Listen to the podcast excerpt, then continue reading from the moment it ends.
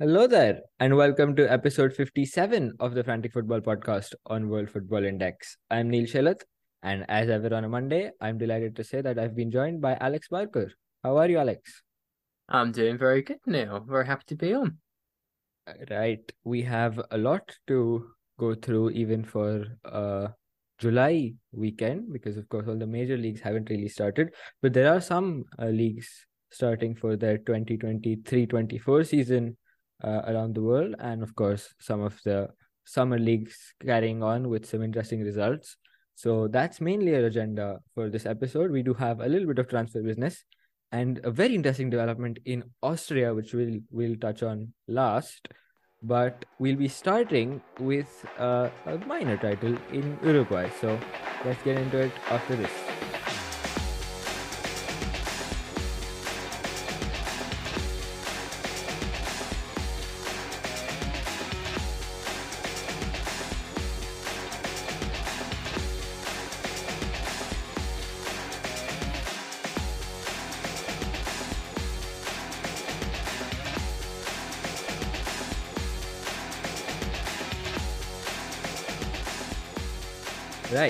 As promised, the title in Uruguay to start with. Uh, Liverpool have been crowned Torneo Intermedio champions after beating uh, Defensor Sporting 1 0 in the final. Now, this is interesting because uh, I found the format of the Primera División in Uruguay rather interesting. So, I think, Alex, of course, you uh, are a famous critic of league formats. So, I think th- this might be something of interest to you as well.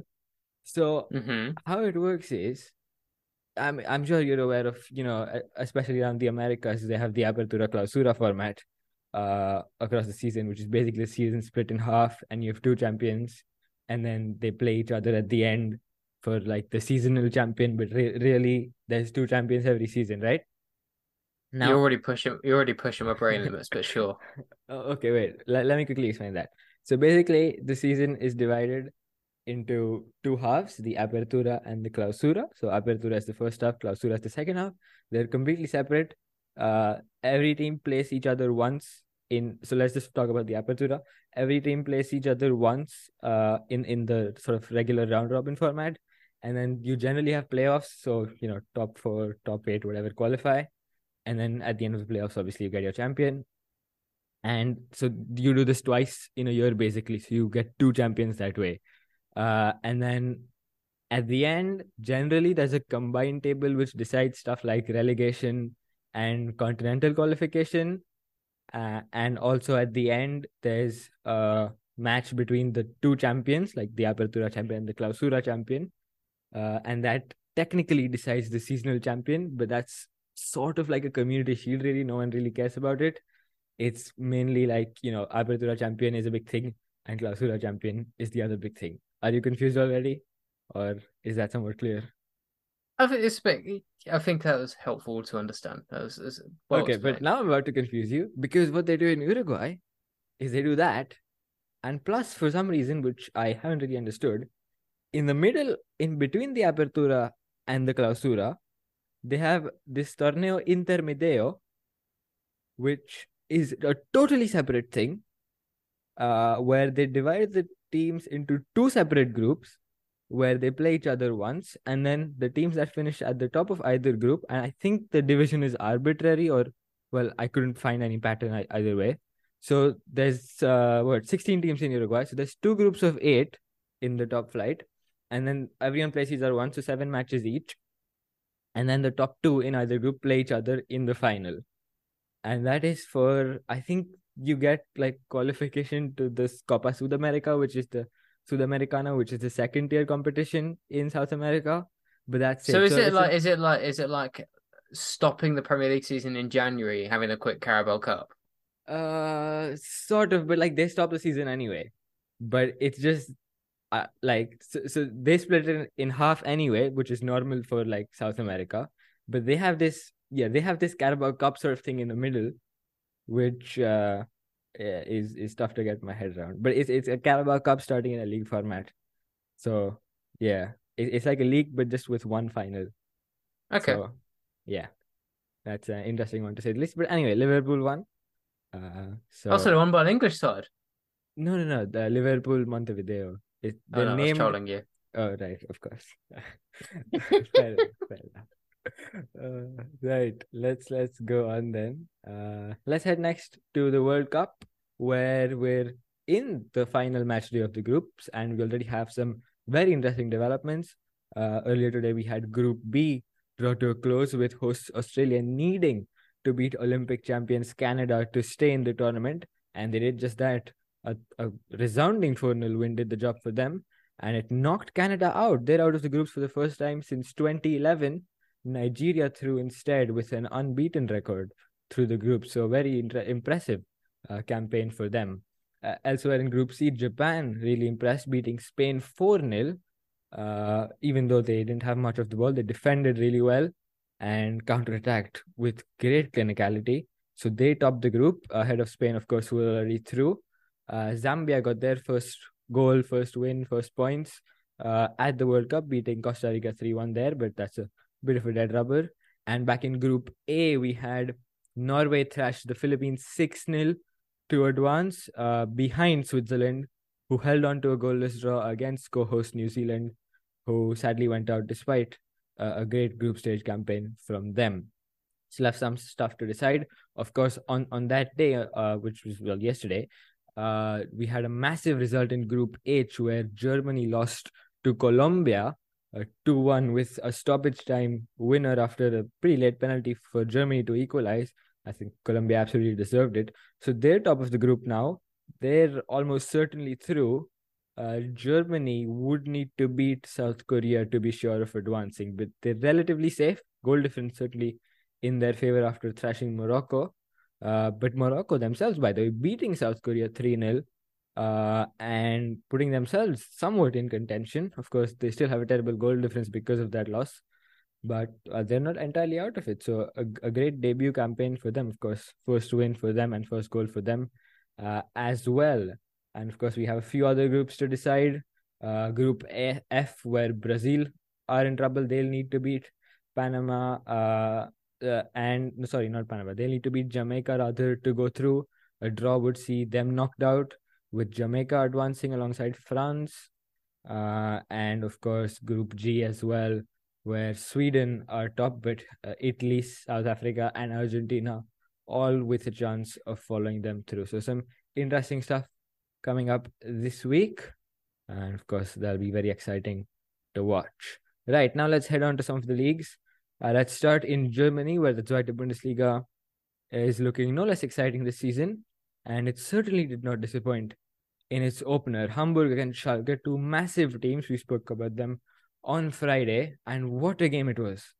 5 3 it ended in Hamburg's favor uh, after all sorts of stuff. Uh, match swinging both ways. We had Hamburg take the lead, Schalke equalized, take the lead before halftime. Hamburg on on the other side of the break retook the lead. Schalke equalized again, had a player sent off, and eventually conceded in stoppage time to lose the game. For 5 3 in the end was a late goal uh, scored when their keeper was up for a set piece. So, an incredible start to the Zweite Bundesliga campaign. And as ever, I'm sure this will be a cracking season there. Uh, an interesting thing to note in one of the other matches uh, was uh, in the match between Fortuna Düsseldorf and Hertha Berlin, uh, manager Paul Dardai of Hertha, of course, uh, started one of his sons and substituted two others on. So three of his sons were on the pitch in the same match in a game he was managing. And I mean, I, I don't know if there's a way to check this, but I'm pretty sure that has to be some sort of a record. They lost anyway, mind you. But a manager having three of his or her own children on the same pitch, which in a match they are taking charge of for the same team, uh, surely, surely that's got to be some record. But I mean, Hertha are going to have to do a bit better than that if they are to have any chance of getting promoted, because that was a rather disappointing performance from them. Right, uh, let's head on now to Belgium, where the Pro League has also gotten underway. The season opener, uh, the Brussels derby between Union Saint-Gilloise and Anderlecht, and it was a record extending seventh consecutive win for Union over Anderlecht. No one has had even won six consecutive matches in this derby, which historically has been pretty evenly matched. But now Union in, in fine form. I think, of course, that was also Alex, Alexander Blessin's first match or first competitive match in charge of them, and we saw some impressive stuff from him. Of course, you know he's a, he's a master of pressing and out of possession stuff, so suits Union as we discussed on Friday. But I think just in general, this is arguably on paper perhaps the I mean not the weakest, but like the least strong, I guess, Union have been since their promotion because they've lost a lot of key players in this window. And as always, you know, they don't replace them with big names. They replace them with players from, you know, lower leagues, not really highly rated often. And obviously then they tend to develop. But at this moment, this squad doesn't really look particularly exciting. Yet they are getting the job done at least here. So let's see how. We said on. that last season. To be fair, we said that. Yeah, we, that, I don't think there's the been. We didn't say anything about. I never heard anything about Victor Boniface until he started doing well at Union. So yeah, you never know. That's the thing. That's the point about them. You know, they pick up these, you know, players from lower tiers, not really highly rated, but then, I mean, either they find something, they see something in them which we're missing, or they develop them so well that they turn out to be sensational. So you're right. You know, it could go anyway, but a good start. And of course, in Blessin, I think they have a really, really good manager this time. So yeah, should be exciting. But uh, you've you've got something uh, from elsewhere in Belgium, Alex. Uh, that's a you've got something about a player who I, I'm sure we all rate. So what's going on there? Yes, another another striker, Gift Orban, uh, the Nigerian. We are getting a, very excited about in the second half of um last season because I think he moved to Ghent in January of this yep. year. Uh, just checking his record, he's got 22 goals in 24 appearances, which is insane. And now he's got one goal in one league appearance this year. Uh, he was a bit rusty starting at the game as Ghent played a uh, Kortrijk and won 3 2. Um, he had a couple of uh, blasted shots early in the game. One, one, one went a mile over, but uh, and he almost got another goal um, before he's won the 70th minute as a Cuypers, the right winger, headed towards goal and he almost chased it in. Um, his goal line was really tiny. Get got in behind on his right foot and belted it into the bottom corner, swerving away from the keeper. And it's a player we've got to keep an eye on this season, as uh, depending on how long Ghent can keep him. As I know there's a rumor that Lille, if they sell Jonathan David, they'll buy Gift Orban. If not, Ghent might have to be taken seriously this season. Yeah, they definitely have a, a, an exciting enough squad, and of course, a sensational striker I think he also scored in the Europa Conference League uh, sort of qualifier earlier in the week. So two goals in two games this season for him. As you say, he tends to score a goal a game somewhat. So yeah, I, I guess he's he's keeping it up. So yeah, as you say, should be one to watch. But let's head on now to Scandinavia, where we had a massive result in Sweden in the title race. Defending champions uh, BK Häcken hosting shock leaders Elfsborg uh, and getting to a decent, uh, well, not not the best of starts. They conceded to Elfsborg first, but equalized soon thereafter. Uh, but before halftime, they had a player sent off, so it was one-one at the break. But Elfsborg, with the numerical advantage, would have backed themselves to extend the gap at the top from four points to seven uh, with a win. But that was not to be. In the second half, they looked really, really poor. Even though they had that numerical advantage, they conceded two goals before the hour mark uh, and never really recovered from that. So they lost the game 3 1. The gap at the top is now just one point between Elfsborg and Häcken, although Häcken have played one more match. But just before we recorded this, uh, Malmo beat Värnamo, I think it was 3 1. So they are now level on points with Häcken, and they have played the same amount of games as Elfsborg. So at present, the top three in Sweden, separated by just a point, including defending champions Häcken, record champions Malmo, and shock contenders Elfsborg. What a title race that's going to be. We have what 12 or 13 matches depending on who you're talking about left. And yeah, second half of the season basically, this is going to be one title race to watch because Elfsborg were unbeaten since the first match day when they surprise surprise lost to Häcken as well. And they had an eight match winning run in the middle. So they raced to the top, but now the people are catching up to them. So this should be really, really exciting uh, in the second half of the season there. So that's definitely one to watch.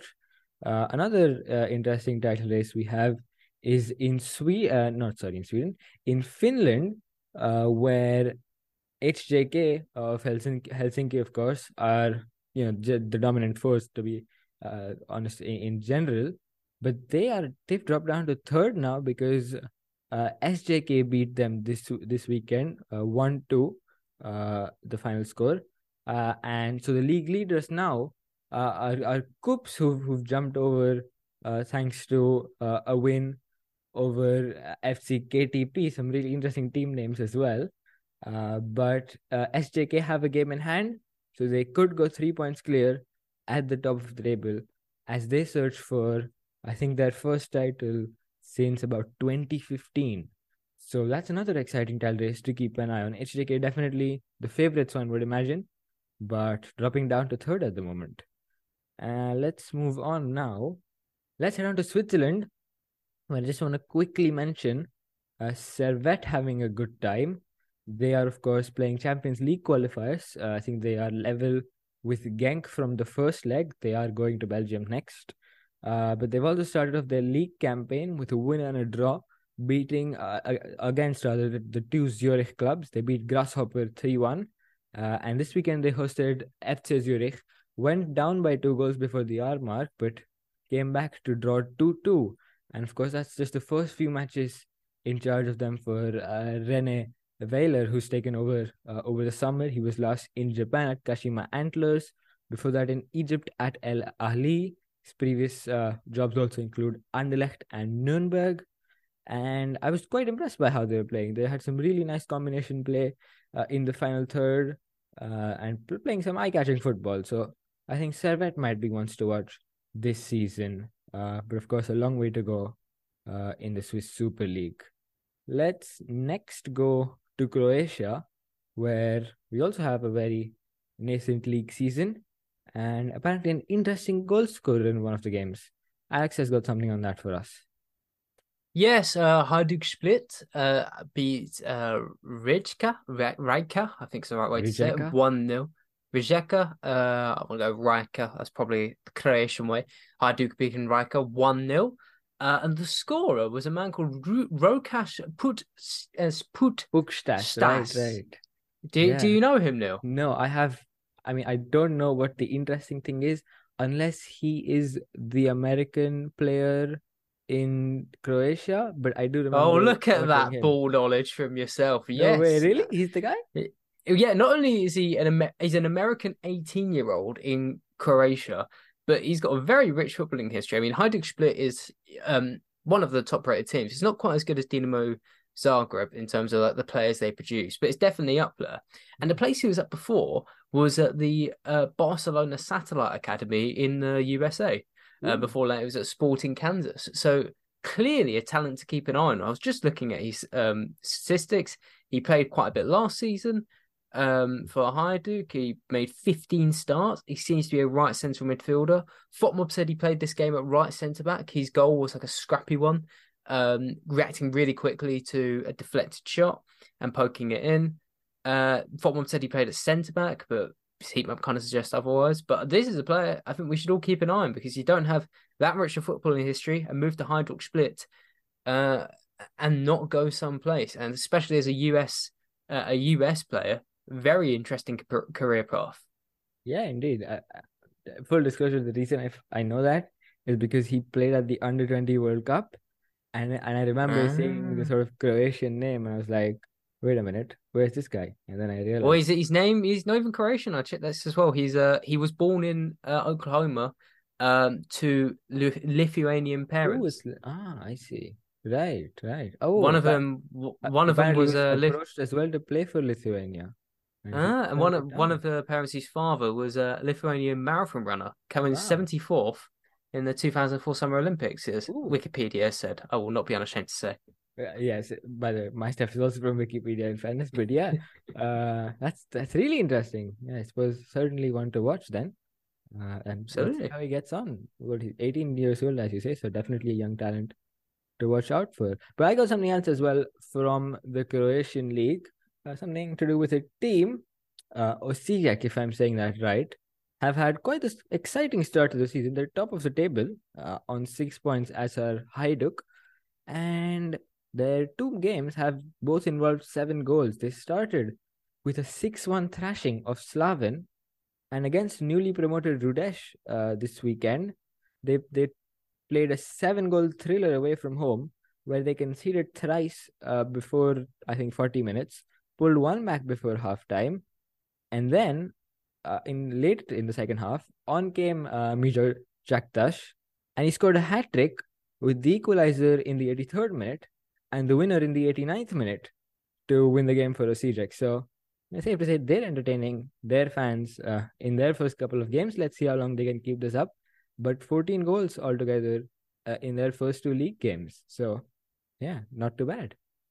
And where else can we go? Let's now go quickly back again uh, up north to Norway, where Vålerenga are not at all having a good time. We mentioned them a couple of times in the past, especially after the big, big shock switch from Geir Bakke from local rivals Lillestrøm, the more successful over the last couple of years, to Vålerenga, and things have not gone off to a good start for him. He's lost his first three league games, including last weekend against Sandefjord, who were below them in the table in the relegation zone at the start of the match. They equalized very late on, but conceded again in stoppage time to lose 3 2, and that has dropped Vålerenga down into the relegation zone. So Sandefjord have leaped above them into the playoff spot. Vålerenga were there at the start of the game, but now they are down in the, the relegation zone proper. So certainly time, I suppose, for alarm bells to be ringing. I will need to check when they were last relegated, but I can tell you it's definitely not in the last 10 or so years. So, they, I mean, they're a massive, massive club in Oslo, as are Lillestrøm, really, the two big clubs, and you know, the, the two biggest rivalry, uh, rather, the biggest rivalry uh, in Sweden between them. But I mean, to see them struggling like this is quite shocking. It's happened for, I think, a couple of seasons. They were mid-table in the last two seasons, I think sixth and seventh. But in the relegation zone is is something really crazy. And I, have just checked. Last they were relegated was back in 2000. Uh, they've gone on to win the league once since. So, yeah, it's it's quite quite a shocking turnaround. And well, let's see how it goes because they will need I mean, their fans would definitely expect them to turn it around and at least stay up this season. Generally, they'd be expected to compete at the top. So, quite a big story there. But at the top, a big story as well. Uh, Bodo Glimt losing to Tromsø this weekend, who are now up in third, having a very impressive season themselves. But with that result, uh, if uh, win their game in hand, they would close the gap to Glimt down to just three points. And mind you, at the start of the season, really, especially after about 10 or so games, it looked like Glimt would absolutely run away with the title. So uh, it's it's been a comeback from the chasing pack. Uh, Glimt also recently lost, I think, to Strømsgodset, and this was their, I think, first home defeat of the league campaign. So uh, a great result for Tromsø, playing some nice stuff, uh, but Glimt under pressure from the chasing pack. So perhaps something to watch out over there. And lastly, let's head on to Lithuania, uh, where I have some interesting stuff from the A Liga title race. Uh, uh, of Vilnius, of course, the dominant force there, have won the last three league seasons, but they are under threat. Uh, this weekend, they lost to FK Panevėžys, if I'm saying that right, uh, who are now six points clear at the top of the table with the game in hand as they seek their first ever top flight title. They were only founded back in 2015 uh, after a major club in the city went bankrupt. They were sort of founded to fill the void, so to speak. And they were interestingly directly dropped into the second tier as opposed to starting at the bottom of the pyramid. And after three seasons, they won promotion. So in 2018, they were up. Uh, well, in 2019, they started life in the top flight.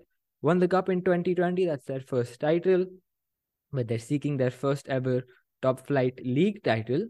And with about a third of the season left, a six point lead, and a game in hand means they're in a great position. So that's going to be a story to follow. All right, now let's head over to Spain, where Alex has got something interesting from what is the Kings Cup, Kings League? What's it called? The Kings League. Neel, how much do you know about this? Because hopefully I mean, the listeners are going to absolutely love this, but I just want to see your reaction to the things I'm about to say. All right. So here's what I know. I know that Piqué uh, owns one of the clubs or the league or is doing a lot uh, with this. I mean, he's always talking about it. I know that they randomly they get like high profile players randomly. I know that some professional players have had some squabbles with their clubs because they went to play here. I know they get okay. celebrities and stuff as well. That's all okay. So, so, you know, you know the, the bits I know. I mean, just a bit of background on this. Uh, obviously, guys, we're now working at the Athletic, and uh, we're looking at some videos for this week. And you obviously find a good video upcoming um on this topic, and you can also find a really big feature on the Athletic about this because uh Piqué's seven aside league. He it was his idea, and he does it with a bunch of big streamers. Uh, it's their first ever season. They just had their finals at the weekend they sold they sold sixty thousand seats in the Wanda Metropolitano. Uh, a couple wow. about a couple months after selling ninety thousand seats at the new Camp okay. to watch the seven-a-side league. It's based around um, getting young people to watch it, much in the same way of Florentino Perez. And now I've got Neel's camera up on my screen. I'm about to tell you the rules of this. I can't I can't even remember the team that won at the weekend, but it's just the best time to talk about because the highlights they they post the games for free on YouTube. Oh. Um so it's good it's, and the highlights I recommend watching. Um they started every game by someone tight roping hundred feet above the stadium, um, dropping the ball into the center circle for the teams to fight over. Okay. Um, uh, 18 minutes into one game, um, a giant dice was thrown onto the pitch, uh, and only one dot popped up, which meant both teams had to play one man for the rest of the first half. so it was a, it was just a game of one v one. Um, Do you have rolling subs? Uh, yes, rolling okay, subs. and then there's my favorite rule is uh um el penalty presente, which is exactly how it sounds. Uh, the club president has the power to command a free penalty, which they must walk onto the pitch and take themselves. Wait, and, is, uh, is that like once a match or once a season? Once a match. Oh wow, okay. Uh, so there was three penalties the weekend. I mean, one of them like scuffed it wide, another belted it in, who was like actually looked ready for it. And my favorite, I think, is the biggest streamer in Spain. I forgot. This is very it, guy dressed up in a t-shirt, serious face, and he did not look like a footballer. Very stocky build. Just walks onto the pitch. He, the commentators, well, the commentator's voice blares out around the stadium, so you're hearing them going, and he just he walks up, toe pumps it into the keeper, and it it bounces in just by pure luck. And he walks off to the camera to do like the sternest face, like I am him. I have just done this. is I I cannot tell you, it is incredibly entertaining, and uh, I think that was my favorite football event from the weekend. I recommend everyone to go and watch the highlights. Wow, very interesting. You know, I just remembered another thing from the league, which was I, I forget what it was, but it was like one of the professional players who didn't want to be recognized by their club. So they came in as sort of a wild card with like a complete face covering. Uh, yes, that was a Las Palmas reserve player, and everyone Ooh. was really disappointed because they thought it was like Messi. Uh, uh, right, right. yeah, I mean, definitely not certain entertainment entertainment that league, but yeah, quite something. Thank, thank you very much for that. That's very entertaining. I'm deeply intrigued. Sadly, the season's over now, but I guess we'll we'll wait for the next one. But, Absolutely. Yeah, some interesting stuff. All right, from the Kings League to the Leagues Cup in North America, which is, I mean, sometimes it's is equally entertaining. Like do, you know last week uh, there was a match between Atlas and New York City. We spoke about this on Friday, and Atlas won 1 0, by the way. But they had a goal ruled out for uh, a pretty contentious offside call. I forget what it was. But anyway, after the match, they tweeted something where they had a quote from the Nazi, uh, sort of the Nazi advisor, William Goebbels, uh, talking about like Sorry? truth and lies and stuff and it was crazy. Like it was something like if you lie repeatedly, it becomes the truth, or whatever, whatever nonsense it was. But they had a screenshot of that offside decision and a William Goebbels quote. And yeah, it was it was mad. And then obviously they deleted it and apologized and stuff. But yeah, so that's a serious competition. Uh, to say the least. And we have the knockout set. Um, obviously, uh, American and Mexican sides involved there. Uh, I suppose a couple of interesting ones. Uh, LAFC, MLS champions, taking on FC Juarez, who are not the strongest side in Mexico. So let's see how that goes. Uh, Inter Miami, of course, big in the news right now. They have Orlando City, uh, and Tigres have the Vancouver Whitecaps, which could be an interesting one. Uh, and Club Leon, uh, CONCACAF Champions League winners, have Real Salt Lake. So those are a few of the what is it? Uh, eight? No, it's is it twelve? Are my eyes deceiving me? No, there's twelve knockout ties. So I don't understand how this bracket is going to work, but it will work. I hope. Uh, and I, I'll let you know how it works as it goes along. But that's the Leagues Cup for you. Right. Let's head on now to some transfer news, some interesting moves uh, from the weekend. Let's start with one uh, to Marseille from Alex. Yes, it's uh I want to get the name right. Uh Iliman Ndiaye Ndiaye. Ndiaye? Uh, That's how they say it. Ndiaye. Anyway. Um I I would pronounce his second name perfectly unless he's but his first name has messed me over. Anyway, Sheffield United winger going to Marseille. He got over 20 goals and assists last season in the championship. Uh, no penalties in there as well. Uh, I found this move really interesting, mainly because Marseille's business, again, if you look this summer, um, really the, the, the in 2023, I'd say really excited for French football. They're in, if anything, they're a bit like PSG in getting players that not you wouldn't expect other teams to get. For example, Ounahi after the World Cup, really in demand. Got him from Angers. They got Malinovskyi from um, Atalanta. That was a big move. Uh, they've signed um, Ismaila Sarr as well from Watford. Renan Lodi from Atletico Madrid, and now Ndiaye, who would have been, I, I assume, a, a, starter in the Premier League. So Marseille, I think, I, I mean, they're a team I like. I like the business. Yep, some very interesting stuff uh, indeed. An exciting move, really exciting player. So definitely one to watch. Uh, let's now head on quickly to uh, Brazil, where Sao Paulo have signed James Rodriguez. So he will be back in action. He was last seen, uh, just about seen at Olympiacos. Didn't really get a lot of game time, especially towards the end of his stint. But just 32 years old still. There's still got some time ahead of him.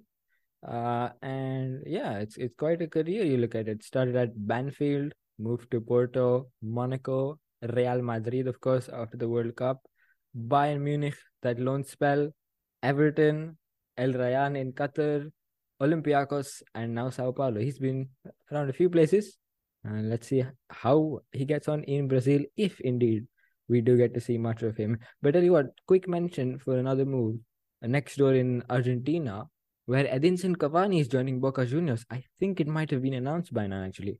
So he's left Valencia and he is off to Boca. That's going to be interesting because Boca have had a really disappointing league campaign.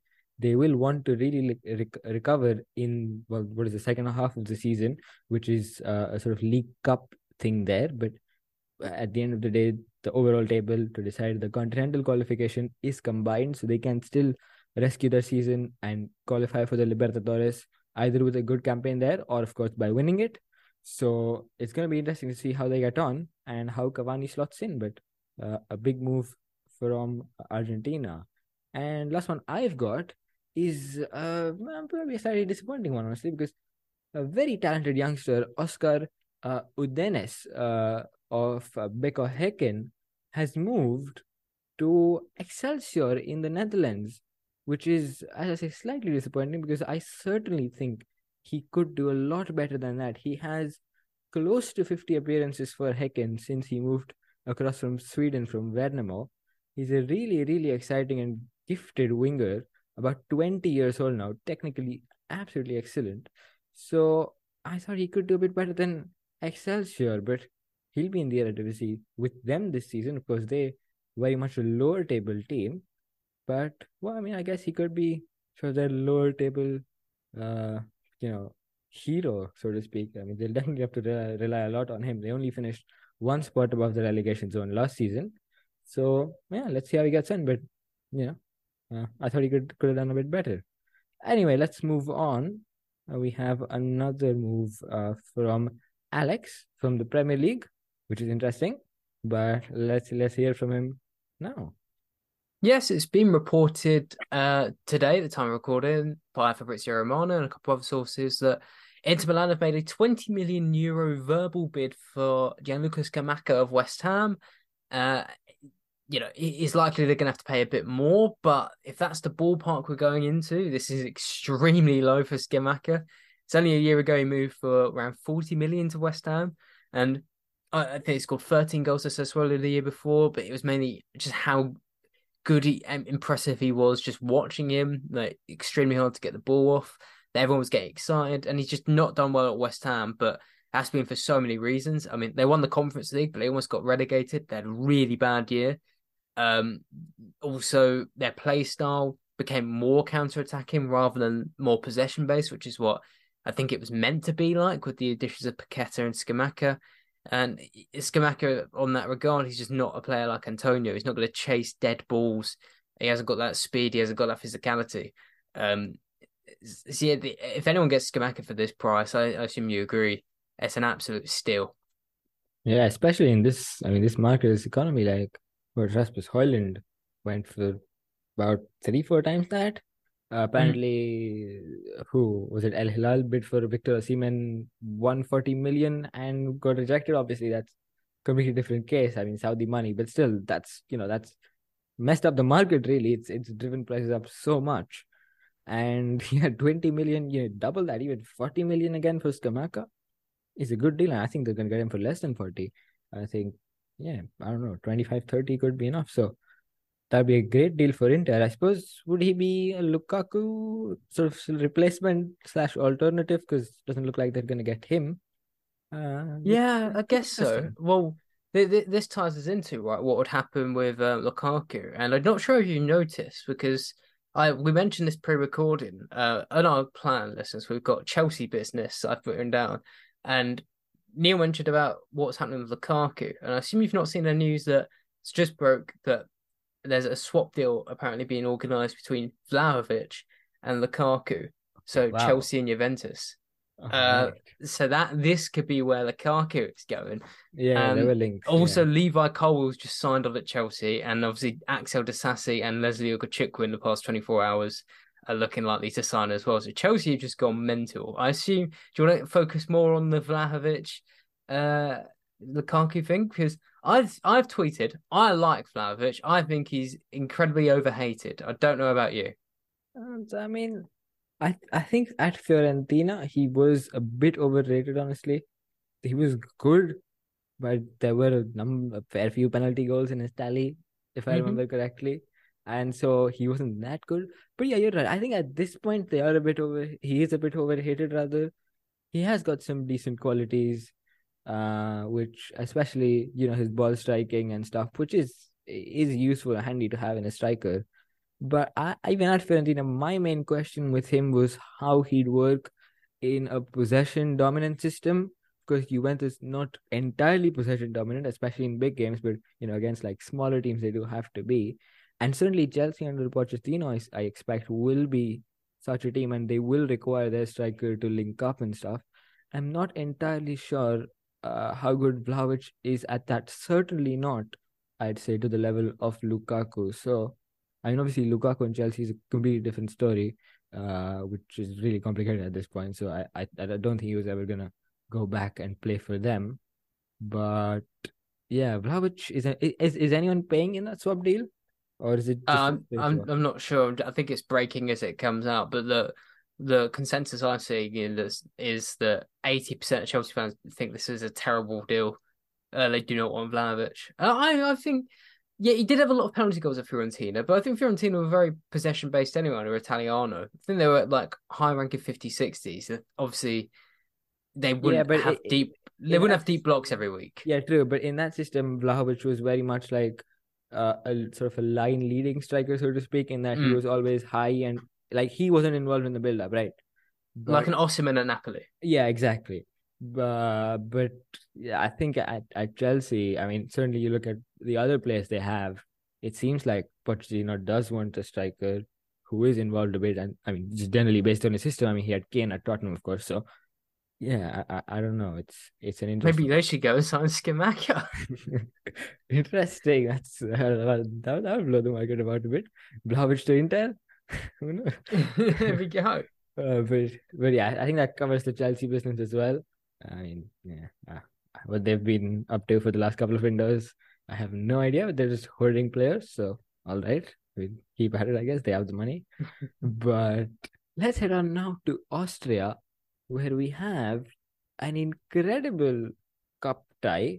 But before that, let me tell you a bit about RB Salzburg, who, uh, of course, lost uh, coach Matthias Jaissle last week, sacked him rather, because they found out he was in negotiations with Al Ahly. So they were like, off you pop. And anyway, those negotiations were almost completed then, and he's officially signed on now. So now they played uh, this uh, weekend. I think their season opener was it against Altach, and they comfortably won in the end, uh, two 0 uh, so they've got off to the right start. But uh, it was the assistant manager Florence Koch who took charge of this one on an interim basis.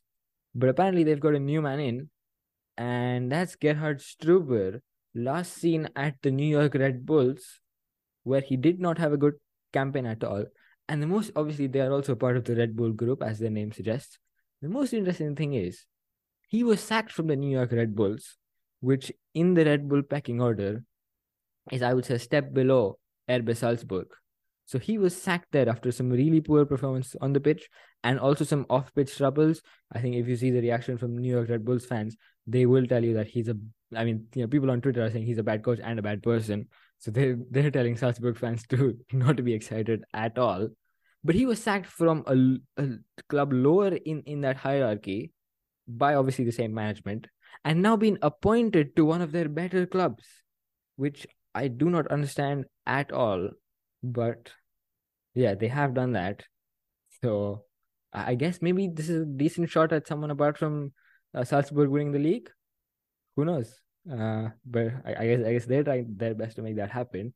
But the other reason I wanted to mention uh, RB Salzburg is because we had the draw for the second round of the Austrian Cup, and boy, do we have a massive tie. So we've got Austria Salzburg against RB Salzburg. And who are Austria Salzburg? They are sort of an offshoot of the original club uh, that was, well, Austria Salzburg before Red Bull took over and obviously started their project with rebranding and everything back in 2005. So, what was Austria Salzburg became Red Bull Salzburg. But then a number of supporters of the original club who obviously did not want to be associated with a well, commercial company and, and indeed Red Bull went and made now because their club had been renamed they made their own austria salzburg with uh, with old name and old emblem and everything and obviously they don't have a lot of funding so they have been stuck in the lower tiers for a long long time uh, and they're still in the I think the third or fourth tier at the moment. So they are still down there. They started off in the seventh tier, got up to the fourth or uh, to the third rather with back to back promotions, but then they've been stuck around there. Uh, but this is a massive, massive game. This is the first time these two clubs are meeting since the Red Bull takeover. And I mean, this, I mean, the level of hatred between those fans and Red Bull Salzburg is something that's really difficult to describe. But that is going to be one hell of a cup tie. It's about a couple of months away. We they've already said that they're not going to be hosting it at Austria Salzburg Stadium, which is obviously really small. I think it doesn't even have two thousand capacity. They are equally obviously not going to host it at Red Bull Salzburg Stadium because that would cause out- outrage. Uh, by the way, Austria uh, Salzburg are the designated home team for this one. So they're going to have to find a neutral venue and I mean, it's not going to be very neutral on the day of the match, I'm sure. But yeah, that's a massive, massive cup tie from Austria. That's possibly one of the biggest second round cup ties I have ever seen. So that's going to be absolutely one to watch in about two months' time. It's uh, in late September. So yeah, we'll obviously speak about it then. But yeah, quite something from the second round draw in Austria. Right. I think that that's that's a lot for today. Some very interesting stories and stuff uh, in this episode.